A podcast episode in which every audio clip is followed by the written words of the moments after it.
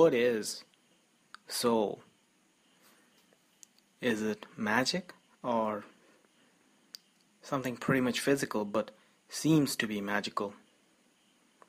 Is it something science can explain or is it beyond human comprehension? Dear sisters and brothers, I am the one and only Abhijit Naskar, and you are listening to Consciousness with Naskar. Today, you're going to have your confusions surrounding the term soul thrown away once and forever. But before you learn about soul, I must tell you a thing or two about the human brain's affinity towards mysticism.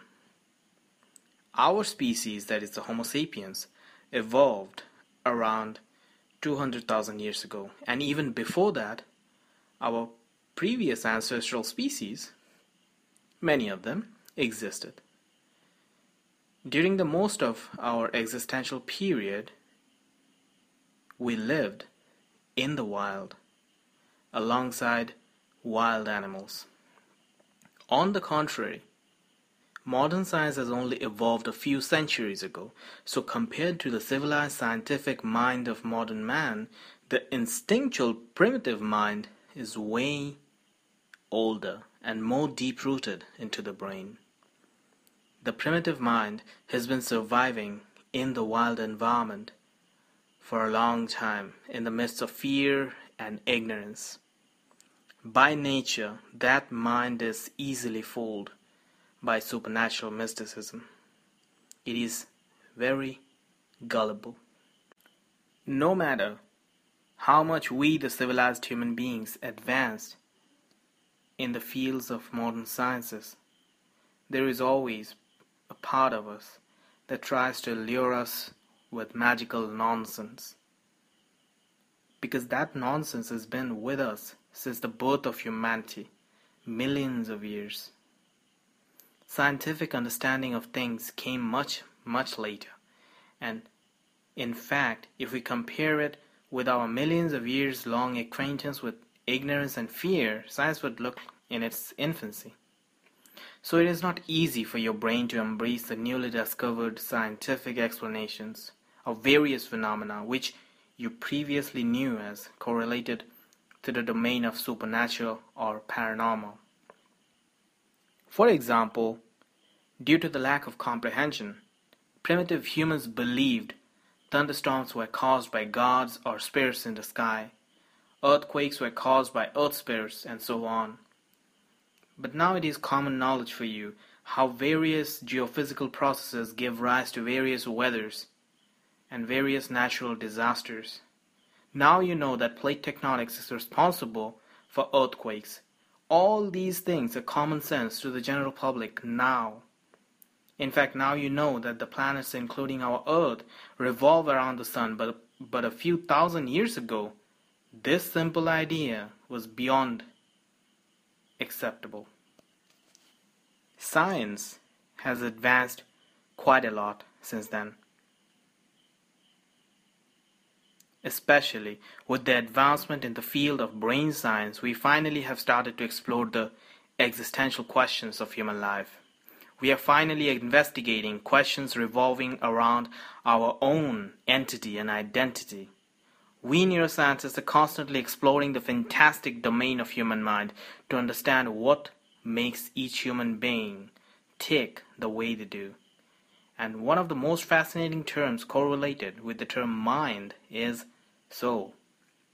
The concept of soul goes way back during our tribal days in the jungle. The only way the tribal primitives could make sense of death is to incorporate the concept of soul.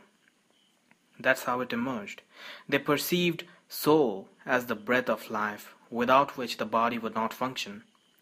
From this emerged the ancient mind-body problem.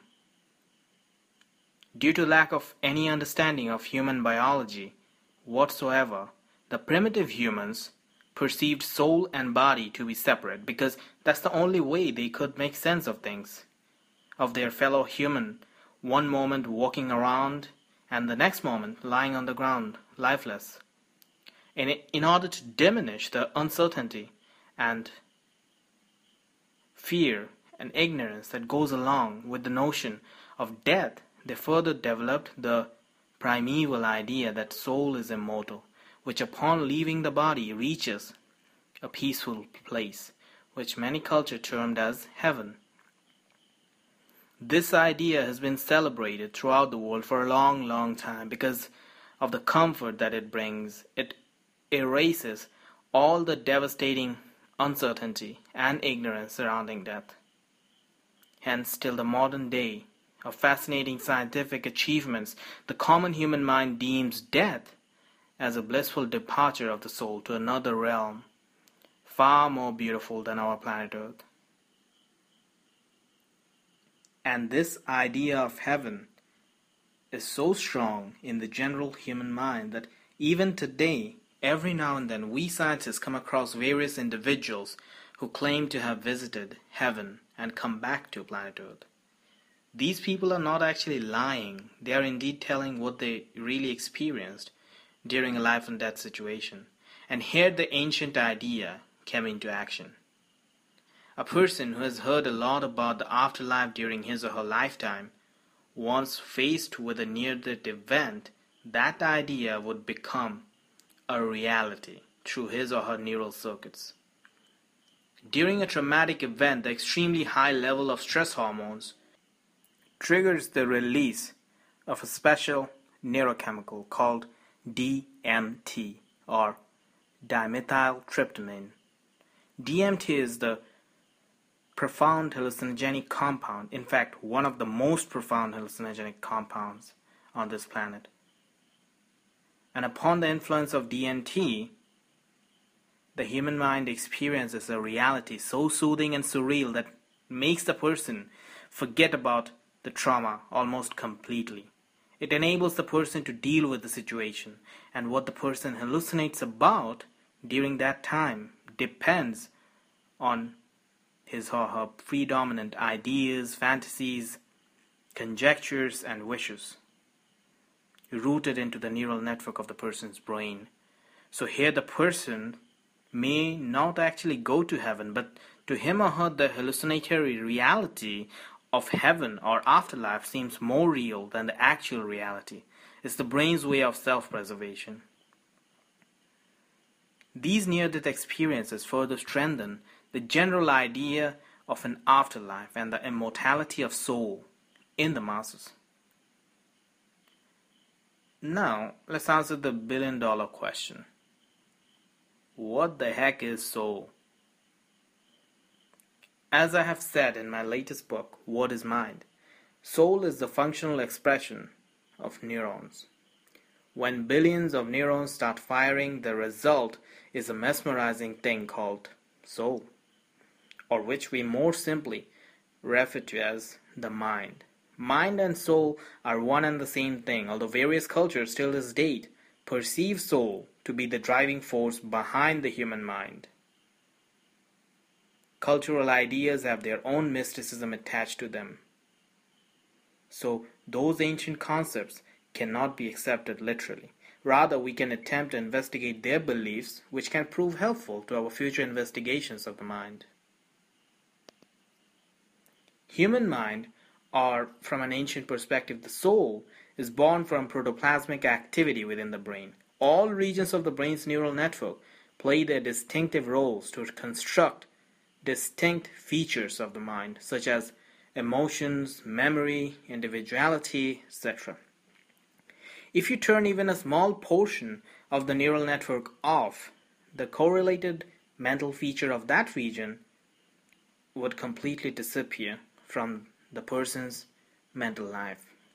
And this way, if you keep turning off various regions of the brain one after another, in the end, there would be no sign of mental activity whatsoever. Soul would cease to exist because the brain that creates this fascinating phenomenon has been turned off. This is exactly what happens when a person is announced brain dead. Hence, we can quite naturally deduce that soul does not come from any supernatural domain outside the body. Rather, it is born inside the biological domain of the body. And along comes the deduction that soul is born in the brain and dies with it. So there is no afterlife or heaven or hell or reincarnation. With death, you simply cease to exist as yourself. However, your bodily elements which created your individuality or from a deeper perspective your soul gets dispersed into the nature. You become one with the nature. So rhetorically speaking, you do live on forever, but not as yourself, rather as an eternal part of the cosmos.